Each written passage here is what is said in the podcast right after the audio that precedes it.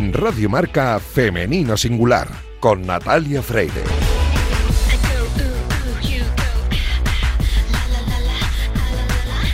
Muy buenos días y bienvenidos un sábado más a este espacio de radio en el que nos empeñamos en dar visibilidad y voz a las mujeres que hacen que nuestro deporte sea cada vez más grande.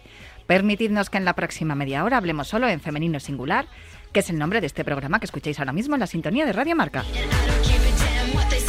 Os recuerdo que podéis escuchar los audios de nuestros programas en todas las plataformas y también en marca.com y hoy tengo mucha suerte porque a los mandos técnicos me acompaña Adrián Portellano que ya está haciendo que todo suene a la perfección. Arrancamos ya.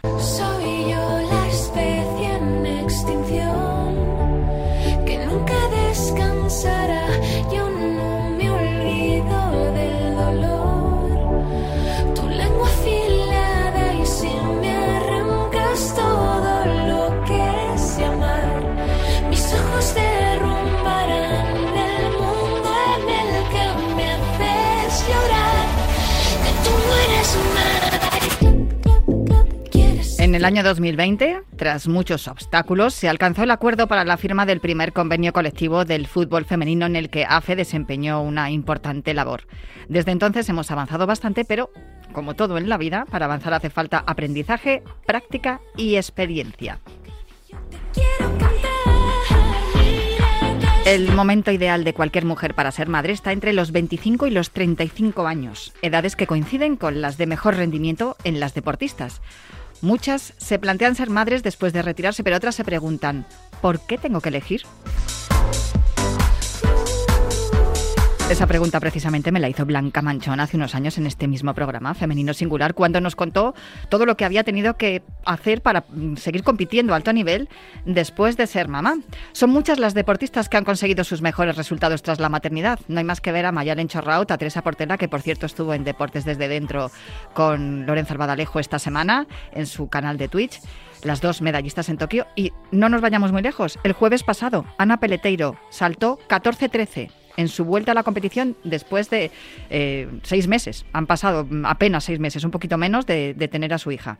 Su mejor marca personal es 14.87 y el jueves saltó 14.13. Esta es la prueba de que se puede volver al alto nivel y en el mejor rendimiento después de ser madre. Pero no siempre las cosas salen así y por ello son necesarias jornadas en las que se puedan conocer las realidades y las diferentes situaciones a las que tienen que enfrentarse las deportistas cuando deciden ser madres. Como por ejemplo la organizada el pasado jueves eh, por la Asociación de Futbolistas Españoles, por AFE, y que se tituló El impacto de la maternidad en el rendimiento deportivo. La inauguración del acto corrió a cargo de Diego Rivas, secretario general de AFE, y el acto fue conducido y moderado por esta que os habla, por Natalia Freire, periodista de Radio Marca. La primera parte estuvo protagonizada por Carmen Parrilla y Caroline Correia. Carmen es ginecóloga y Caroline es fisioterapeuta especializada en suelo pélvico. Las dos, desde su inmenso conocimiento y experiencia, repasaron el impacto que tiene la maternidad en una futbolista a nivel físico.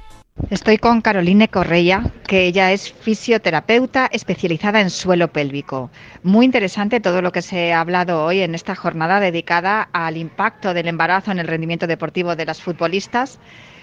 Pero hemos llegado a varias conclusiones y una de ellas es que necesitamos una figura, por lo menos en los equipos femeninos de fútbol, o bien a nivel club o bien a nivel federación, que se ocupe de estas cuestiones, porque los eh, cambios que experimenta el cuerpo de la mujer cuando se queda embarazada son múltiples. Sí, para empezar, el embarazo es una lesión y tenemos que tenerlo en cuenta. Al final, nuestro cuerpo se cambia la postura, tenemos un cambio muy grande en toda la musculatura del cuerpo, sobre todo en la musculatura abdominal, que queda más hipotónica, que es una musculatura que es estabilizadora de nuestro cuerpo. Entonces es fundamental un trabajo de, del cuerpo de la mujer semana a semana para ir adaptando a estos cambios que esta mujer va sufriendo a lo largo de estos nueve meses. Tenemos que trabajar nuestra faja abdominal, nuestra postura, nuestro suelo pélvico para la prevención de problemas como la diástasis abdominal, que es la separación de los rectos abdominales, que en esta deportista, si no se trabaja, puede hacer con que esta diástasis sea patológica, dificultando su recuperación postparto y dificultando su regreso al, a los entrenamientos y la competición. Además de trabajar su musculatura de suelo pélvico para la prevención de incontinencias y prolapso de los órganos pélvicos. Y todo este trabajo dentro del embarazo va a facilitar con que esta mujer pueda volver al mundo eh, en, su, en su competición postparto. Eso es uno de los eh, tabúes que hay que derribar, ¿no? Las barreras que hay que derribar porque se piensa, y yo creo que se encuentra de, de lo, acertado, que cuando una mujer se queda embarazada no puede volver a competir en, en el alto rendimiento. Y no es cierto. No, para nada, para nada. Es que lo que tenemos que trabajar es como una lesión que tenemos pues en una deportista en la rodilla. Se rehabilita esta lesión y ella vuelve a competir. Y un, pos- y un embarazo, lo mismo.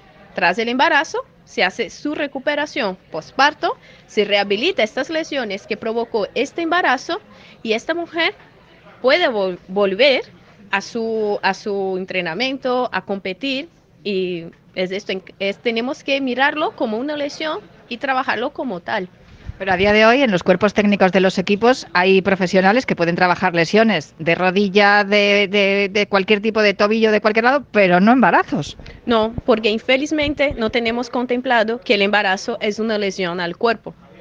Ese es el primer paso que habría que dar desde instituciones, federaciones, etcétera, y clubes para que se empiece a, a cuidar, ¿no? En ese sentido, un valor que es la deportista, ¿no? Que está en el, en el equipo. Sí, es un, es un valor y al final tene- tenemos que cuidar a nuestros trabajadores, ¿no? Y es una forma de, de cuidar el trabajador, que es la deportista que está en este club. Entonces, si queremos que nuestra deportista podamos eh, hacer rendimiento al club, pues tenemos que cuidarlo, tenemos que cuidar su, su cuerpo, tenemos que cuidar su embarazo, tenemos que cuidar su posparto y también un trabajo preventivo a toda y cualquier mujer deportista, porque al final trabajar nuestra faja abdominal, nuestro suelo pélvico, nuestra postura, hacer un trabajo correcto de tonificación de todo el cuerpo, pues va a, va a ayudar con que esa mujer se lesione menos. Y a veces, pues esto es lo que conviene a un club, que su deportista esté lo menos posible lesionada. Entonces, un trabajo preventivo, medicina preventiva. Pues Carolina Correia, muchísimas gracias por tu intervención y por ilustrarnos en, el, en esta jornada de, sobre el impacto del embarazo en el rendimiento de las deportistas, de las futbolistas en este caso, y esperemos que podamos seguir dando pasos. Muchísimas gracias a ti. Estoy con Carmen Parrilla, que es ginecóloga, especialista en suelo pélvico. Eh, es evidente que todavía tenemos mucho trabajo por hacer, ¿eh, Carmen? Sí, la verdad que a nivel deportivo todavía queda mucho por recorrer en la preparación y en la atención a las mujeres después de, de su embarazo. El seguimiento antes, durante y después de esta etapa tan importante de su vida. En estos momentos se está tratando el embarazo como si fuera una lesión, pero no sé si es el camino correcto para, para tratar un momento de, la mujer deportista como es el, la gestación.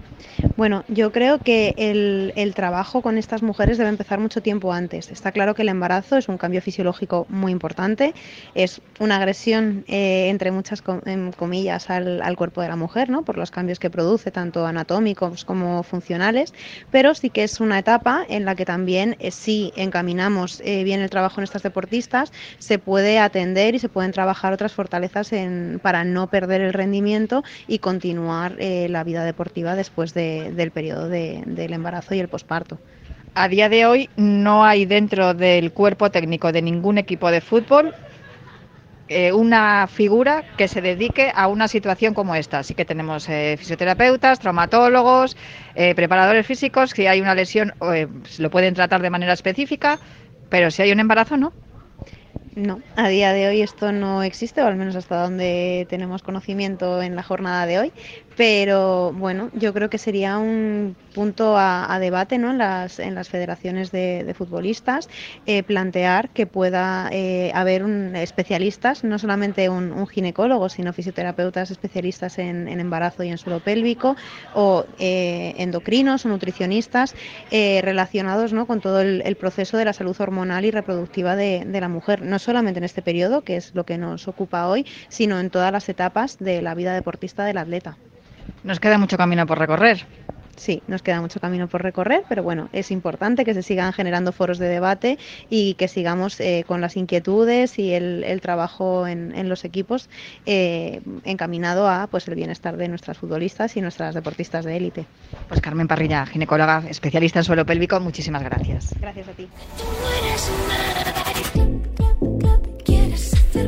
Tras la ponencia de las especialistas, Carmen Parrilla y Carolín Correia, eh, tuvo lugar una mesa redonda a la que se les unieron la futbolista del Real Madrid Marta Corredera, que recientemente ha sido madre. También de forma telemática se unió Mar Moreno, preparadora física del Levante. Y además ella conoce muy bien las situaciones de embarazo porque la capitana de Levante, María Larilla, también ha sido mamá de su segundo hijo recientemente, un mes justo después de, de Marta Corredera. Y también estuvo Tania Tabanera, coordinadora de fútbol femenino de AFE, y con ella pudimos hablar unos minutos. Otra de las eh, participantes en esta jornada sobre el impacto del, del, embarazo en el rendimiento de las futbolistas es Tania Tabanera, que ya es coordinadora de fútbol femenino de AFE. Lo primero, Tania, muchísimas gracias por organizar estas jornadas que a día de hoy son muy necesarias. Eso es, ¿no? Queríamos poner sobre la mesa el embarazo, qué supone el embarazo en la mujer deportista, ¿no? Los cambios fisiológicos, como bien han explicado la parte clínica, la experiencia de Marta Corredera, pionera en muchas cosas en el fútbol femenino y también en esto, porque al final no se abordaba claramente, ¿no? Siempre se demanda, ¿no? Que hace falta protegerlo, que hace falta la conciliación, que es muy necesario avanzar en estos derechos de la mujer, pero tenemos que saber de qué partimos y yo creo que hoy hemos puesto, bueno, sobre la mesa cuál es el contexto real que, que vive una mujer embarazada en esa etapa de, de su vida. Eh, como conclusiones yo he sacado que desde luego no se necesita una figura dentro de los cuerpos técnicos, o bien a nivel federativo, o bien a nivel club, o bien a nivel eh, personal, que pueda observar la posibilidad de que una futbolista se quede embarazada. Claro, eso es. No siempre hablaba la parte clínica de la individualización. Yo creo que en, hablando de mujer no puede haber individualización si no hay profesionales que trabajen sobre, sobre estos aspectos, ginecólogos. Eh, yo creo que, que, Carmen ha dado en la clave, ¿no? Personales que también hablen de, del proceso hormonal de la mujer, que no solo en la etapa del embarazo, que el proceso hormonal está durante toda la vida de la mujer. Así que mm, sin duda consideramos que, que se tiene que introducir esa figura para dar las herramientas a la deportista a competir al más alto nivel. 2020, negociación del primer convenio colectivo de fútbol femenino. Uno de los puntos importantes que AFE defendió fue precisamente la posibilidad de la baja maternal. Pero Tania, todavía queda muchísimo trabajo por hacer, ¿eh? Queda muchísimo, queda, queda un mundo. Aquel fue un paso fundamental, fue un paso histórico. Eh, era un derecho muy difícil de reconocer que, que, allí se reconoció, pero sin duda, como hoy se ha expuesto, al final todavía tenemos un escenario muy crudo para las futbolistas que tenemos que seguir trabajando en él es que hemos hablado que el, el, la edad ideal para ser madre es precisamente la edad que coincide con el mayor rendimiento de las futbolistas. Y como nos comentaba Marta Corredera, de, tienes tus reservas a la hora de comunicar que estás embarazada, incluso eh, temor. Eso es, eh, yo creo que también Diego Rivas ha dado en la clave la presentación, ¿no? No tengo por qué elegir si ser deportista o madre puedo ser deportista y madre sin ningún problema, entonces hay que crear el escenario que facilite y que no sea, no te produzca miedo comunicarlo, no te produzca temor tomar esa decisión tan personal y, y tan natural. Hay referentes muy importantes como por ejemplo Ana Peleteiro, la hemos visto hace unos días saltando 14-13, su mejor marca personal es 14-87, ha sido mamá hace menos de seis meses, ahí está necesitamos también esos referentes en el fútbol, que es precisamente el deporte que va tirando de todos los demás, porque es el más seguido. Justo, y bueno, pues tenemos la suerte de, de valientes como Corredera, como Alarilla, dos futbolistas que, bueno, pues que se han metido en, en, a ser madres en un momento en el que nadie lo había sido en el mundo del fútbol en, en España al máximo nivel y que al final, pues con esa valentía eh, han dejado ya pues el camino yo creo que un poquito más fácil para las que vienen después. Bueno, pues me quedo con eso, que no tenga que ser una valentía el, el decidir ser madre y siendo futbolista. Muchísimas gracias. A vosotros. Pero sin duda, la gran protagonista fue la jugadora del Real Madrid, Marta Corredera, que nos hizo ver que hay muchas cosas por hacer porque esta aventura de la maternidad no siempre es un camino de rosas. Estoy con Marta Corredera, que es, como decía Tania Tabanera, una de esas valientes que ha decidido ser madre. Nos has explicado las cuestiones por las que tomasteis esa decisión, pero ahora te enfrentas a otras situaciones que igual no esperabas. Sí, bueno, una valiente o una temeraria, ¿no? Depende cómo se mire, una situación muy nueva para nosotras.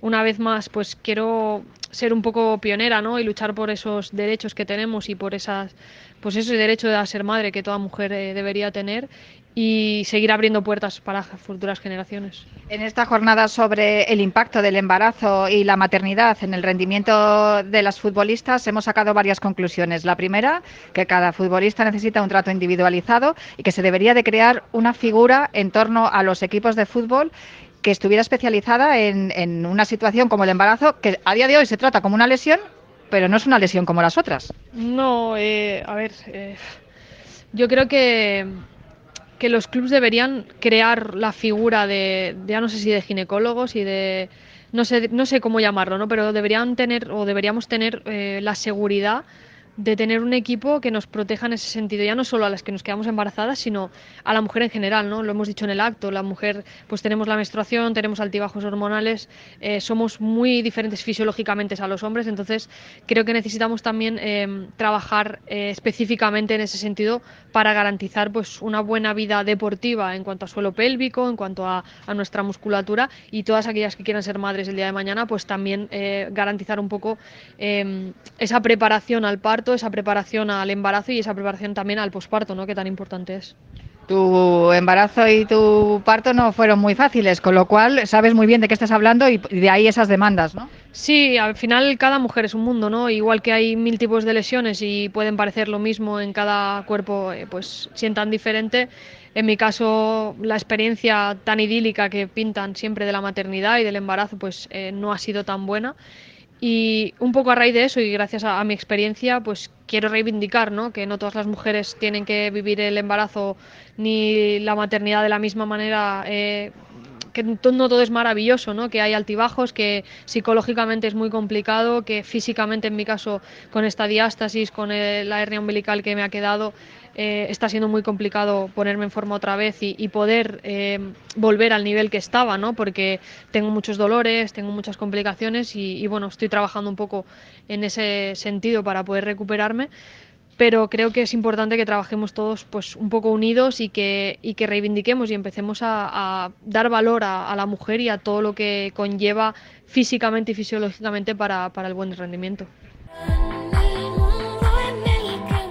Como habéis escuchado, ser madre no siempre es fácil y por eso hace falta seguir investigando, trabajando y facilitando a nuestras deportistas las herramientas que les permitan un mejor rendimiento. Y nosotros, en Femenino Singular, siempre estaremos para darles voz y también para alzarla, reivindicando el derecho de las deportistas a ser madres y que no tengan que elegir. Quiero pensar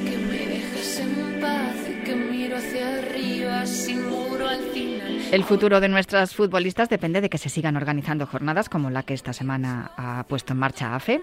Pero de ese futuro, que ya casi es presente, vamos a hablar a continuación.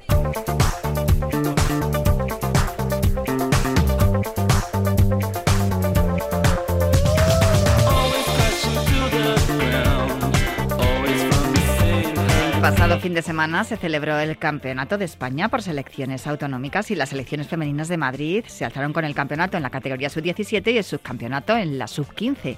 Fue un doble duelo en las finales con Cataluña y se celebró en el campo Alcalde José Hernández Albarracín de Punta Umbría, en Huelva. Las dos selecciones femeninas de Madrid cierran de esta manera su trayectoria en los campeonatos de España con un brillante colofón después de ocho meses de intenso y duro trabajo. La sub-15 cayó en la tanda de penaltis por 3-4 tras empatar 2-2 en el tiempo reglamentario y la sub-17, por su parte, se impuso a la catalana, la selección catalana, por 2-1 con una remontada agónica en el último minuto gracias a un cabezazo de Cristina Redondo a saque de falta lateral de Elsa Sánchez. Antes, en el minuto 56, Paula Comendador había iniciado la remontada re resolviendo con acierto una gran jugada de Ma Moreno por la banda derecha.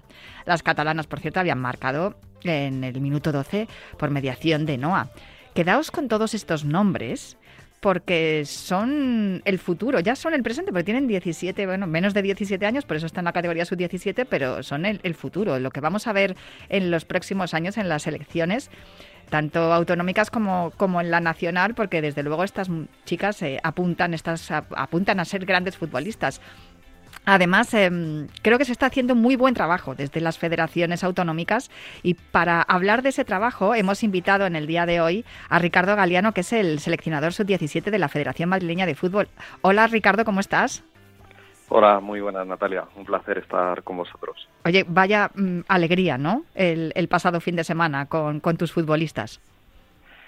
Sí, es cierto que bueno era nuestro objetivo intentar llegar lo máximo, eh, lo más lejos posible en el campeonato. Ya el llegar a la final es un premio, no es algo sencillo de conseguir, pero bueno, eh, algo que en parte no nos esperábamos por cómo transcurrió el partido, un partido de, de momentos sabíamos de lo que eran capaces nuestras compañeras de la selección catalana y al final de ese gol en, en, ese último minuto, como comentabas, pues nos dio el campeonato de España.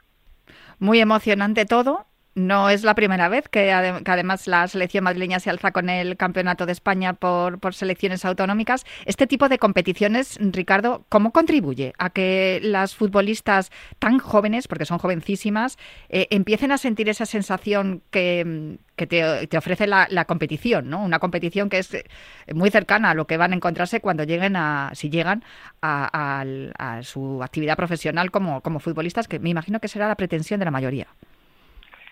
Sí, pues es un, eh, es un estímulo que tienen a lo largo del año ellas porque al final eh, muchas de ellas compiten en, en sus clubes, en sus ligas. Es cierto que hay partidos más competidos, otros menos competidos, pero en el Campeonato de España prácticamente ningún, ninguna selección te regala nada. El trabajo que se están haciendo en las diferentes federaciones de, con el fe- el fútbol femenino está siendo eh, brutal eh, y así pasa que cada año cada selección te complica más, eh, cada selección aporta ideas nuevas, jugadoras con eh, muy talentosas y bueno, yo estoy viendo una evolución año tras año de que antes había selecciones que no te ponían las cosas tan difíciles y ahora prácticamente cualquier selección te puede te puede sacar un buen resultado. Entonces para ellas pues es eh, establecer un contexto competitivo muy cercano al fútbol que muchas de ellas van a llegar, que va a ser un, un fútbol profesional y es un poco también la antesala a- al fútbol que van a encontrar en la selección española, que muchas de ellas también eh, o ya han llegado, ya están disputando partidos con, con categorías inferiores de la selección española o van a llegar. Claro, porque es una simulación, ¿no? Por decirlo de algún modo, utilizando el lenguaje de los jóvenes, el, estar en una selección madrileña, porque claro, tienen que ser todas madrileñas, en la selección catalana todas catalanas, en el caso de la selección española, evidentemente todas españolas. Entonces es una manera también de, de hacer como un ensayo general, ¿no? De lo que va a ser el, futuro. Vosotros desde la Federación Madrileña estáis en contacto con la española, vais siguiendo un proceso, un procedimiento que, que tiene, que es conjunto con todas las federaciones para llegar a, a unos objetivos que, que sean luego reales en un futuro. Sí, eh, bueno, te quería hacer un pequeño apunte. El- nosotros convocamos a jugadoras, no, no que hayan nacido en Madrid, sino que tengan, estén compitiendo en Madrid. Es decir, el caso de Cristina Redondo, por ejemplo, que comentabas al principio, es una jugadora que el año pasado, eh, por, por poner un ejemplo, eh, compitió con Castilla y León, pero este año eh, fichó por un equipo de la Comunidad de Madrid y al competir aquí en Madrid ya sí que era convocable para, para nosotros y, y la verdad que súper agradecidos. Eso ocurre en todas Como las en todas las elecciones autonómicas, ¿no? Si estás eh, compitiendo en tu comunidad, puedes competir con la selección. Exacto. De hecho, eh, hemos ganado, si se puede decir de esta manera, eh, algunas jugadoras, igual que otras, han fichado por otros clubes fuera de Madrid y no son convocables porque están, eh, independientemente de que sean madrileñas, están compitiendo en, en el fútbol en otras federaciones. Y lo que me comentabas, pues eh, sí, al, al final, eh, eh, digamos que es una, espe- una especie de preparación, ¿no? Hay una concentración, hay eh, bueno, es, es un contexto en el que compiten y juegan con compañeras que son de diferentes clubes, con lo cual eh, pues tienen que seguir una misma metodología, un mismo modelo de juego, independientemente de que, claro, cada una en su club pues eh, tiene un, un estilo diferente. Y es lo que comentaba, pues, y, y tú apuntabas también, que es esa antesala, ¿no? Esa preparación para eh, después un contexto muy parecido que es la selección española, eh, en la que también hay jugadoras de diferentes clubes, aunque ya a nivel nacional, no solo a nivel Madrid, pero ya a nivel nacional, pero al final eh, sí que tiene cierto parecido una competición con, con la otra o una selección con la otra. Ricardo, ¿qué es lo que qué es lo que les pedís vosotros a las futbolistas? Porque claro, todo el, cuerpo técnico y, toda la dirección de, de la, de la selección madrileña o de la Federación Madrileña de Fútbol, me imagino que tenéis un objetivo, ¿no? Y in- intuyo, ¿no? Que tiene más que ver con, con esa captación de valores y de talentos para el futuro que, que con una dirección única hacia la profesionalidad. No lo sé, ¿eh? pero mm, por eso te lo pregunto. Sí, bueno, eh, mm, tenemos, nos marcamos muchos objetivos, la verdad. No, no solo un objetivo competitivo o resultadista de intentar llegar a lo más lejos en la competición o ganar la competición. Obviamente ese siempre es un objetivo que hay y como eh, selección de Madrid eh, nos lo establecemos al principio de cada campeonato. Pero después hay muchísimos otros objetivos, te diría incluso más importantes que ese, que al final, pues bueno, estamos hablando de futbolistas que están en un periodo formativo, independientemente de que muchas de ellas ya estén tocando eh, el fútbol profesional, pero bueno, no dejan de ser menores, que tenemos esa, ese objetivo formativo y educacional, eh, corregir comportamientos, eh, ayudarlas un poco a contextualizar su vida a lo que les espera a muchas de ellas, que va a ser una vida pues muy sacrificada, pero a la vez muy bonita, que es el, el fútbol profesional. Eh, no solo la educación, no solo el apartado actitudinal, no solo el, el apartado competitivo, sino también el apartado emocional. Y es que eh, independientemente de que tengan una presión, ¿no? el estrés competitivo suele ser bastante elevado. Eh, no en la sub-12, en la sub-15, quizás en la sub-17 sí que hay eh, un mayor estrés o una mayor gestión emocional porque, bueno, ellas al final están a un pasito de, de ese fútbol profesional entonces, eso también hay que trabajarlo y hay que hacerlas ver que independientemente de que, de que eh, absolutamente todo el mundo que les rodea está pendiente de si gana o si pierde, eh, hay una parte muy importante en esto y es que no se olviden que esto es un juego y que la base de todo, la base de para conseguir unos buenos resultados es que se lo pasen bien, que disfruten y que se diviertan jugando al fútbol, porque si eso no lo conseguimos, al final la consecuencia va a haber otras muchas cosas que no vamos a conseguir. ¿Tratáis de forma diferente a los equipos femeninos que a los masculinos? Me refiero, ¿tenéis alguna, algún equipo especial pues para tratar las condiciones fisiológicas distintas que tienen los hombres que, las mujeres? No, no tenemos eh, un equipo especial. Los cuerpos técnicos, tanto de los compañeros de la sección masculina como los de la femenina, tienen las mismas posiciones. Obviamente, eh, yo que he entrenado eh, tanto en masculino como en femenino, es verdad que son eh, mundos, digámoslo así, diferentes, ni mejores ni peores, pero bueno, por Mm. genética somos diferentes y hay que aceptarlo. Eh, y entonces hay que controlar muchísimos aspectos que a lo mejor en fútbol masculino no se controlan y a la inversa. Entonces, eh, sobre todo a nivel emocional, yo estoy encantado porque es lo que le digo, que al final ellas mismas me hacen ser mejor entrenador porque aprendo cada día de ellas y la verdad que, que es un mundo increíble. Mucha gente le pasa, ¿eh? que pasa del, del mundo del fútbol masculino al mundo del fútbol femenino y les pasa como a mí, que yo eh, espero que me dure mucho tiempo porque me encanta y, y bueno, aprendo, como he dicho eh, anteriormente, muchísimas cosas de ellas y, y la verdad que es una pasada. Pero no tenemos en sí una posición específica para el tratamiento de jugadoras eh, diferente a la que puedan tener los compañeros de la selección masculina. Bueno, a lo mejor es momento de empezar a planteárselo, ¿no? Porque las mujeres tienen, tienen unos condicionantes eh, fisiológicos que también tendrían que observarse, la menstruación, los cambios físicos que se, que se van produciendo, que, que son más evidentes en, las niñas que en los niños. Y igual sí que por ahí podíamos ir trabajando, que es un poco de lo que hemos ido hablando también hoy en, este programa Femenino Singular. Estoy convencida de que desde la Federación Madrileña eh, estaréis tomando nota de, de todo lo que va ocurriendo, porque claro, digamos que esto es todo muy, muy, estamos en el inicio, estamos en los albores del fútbol femenino y poco a poco pues tenemos que ir aprendiendo, como tú dices, Ricardo, y, y seguir, seguir avanzando. Pues Ricardo Sí, Galeano, que- sí, dime, Lo dime. que te comentaba, solo por hacerte un pequeño apunte, de, por ejemplo, lo del control menstrual sí que se hace un, un seguimiento. Eh, no tenemos una persona encargada mm, en, en diferente, digamos, de los compañeros de la masculina que esté pendiente de esos aspectos, sino que igual que en, la, en, el fútbol masculino están pendientes de unos aspectos diferentes a los del femenino, en el femenino exactamente igual. Y esos aspectos, por supuesto, se tienen en cuenta. Todos los aspectos que puedan eh, influir tanto de manera positiva como negativa en el rendimiento físico, por supuesto, se tienen en cuenta. Y eso, el, el control menstrual, por supuesto, es algo que, que siempre tenemos en cuenta y además de manera individualizada, porque no le afecta igual a una jugadora que otra, pero no tenemos una persona específica encargada de eso. Celebro que lo tengáis en cuenta y espero que en algún momento pues esa, esa figura aparezca también en todas las federaciones. Muchísimas felicidades por el éxito de, este, de esta temporada, que sigáis así y muchísimas gracias por acompañarme hoy aquí en Femenino Singular. Muchísimas gracias a ti. Ricardo Galeano, el seleccionador sub-17 de la Federación Madrileña de Fútbol, campeona por selecciones autonómicas en esta temporada. Yo me marcho ya y prometo volver el próximo sábado para seguir hablando en Femenino Singular.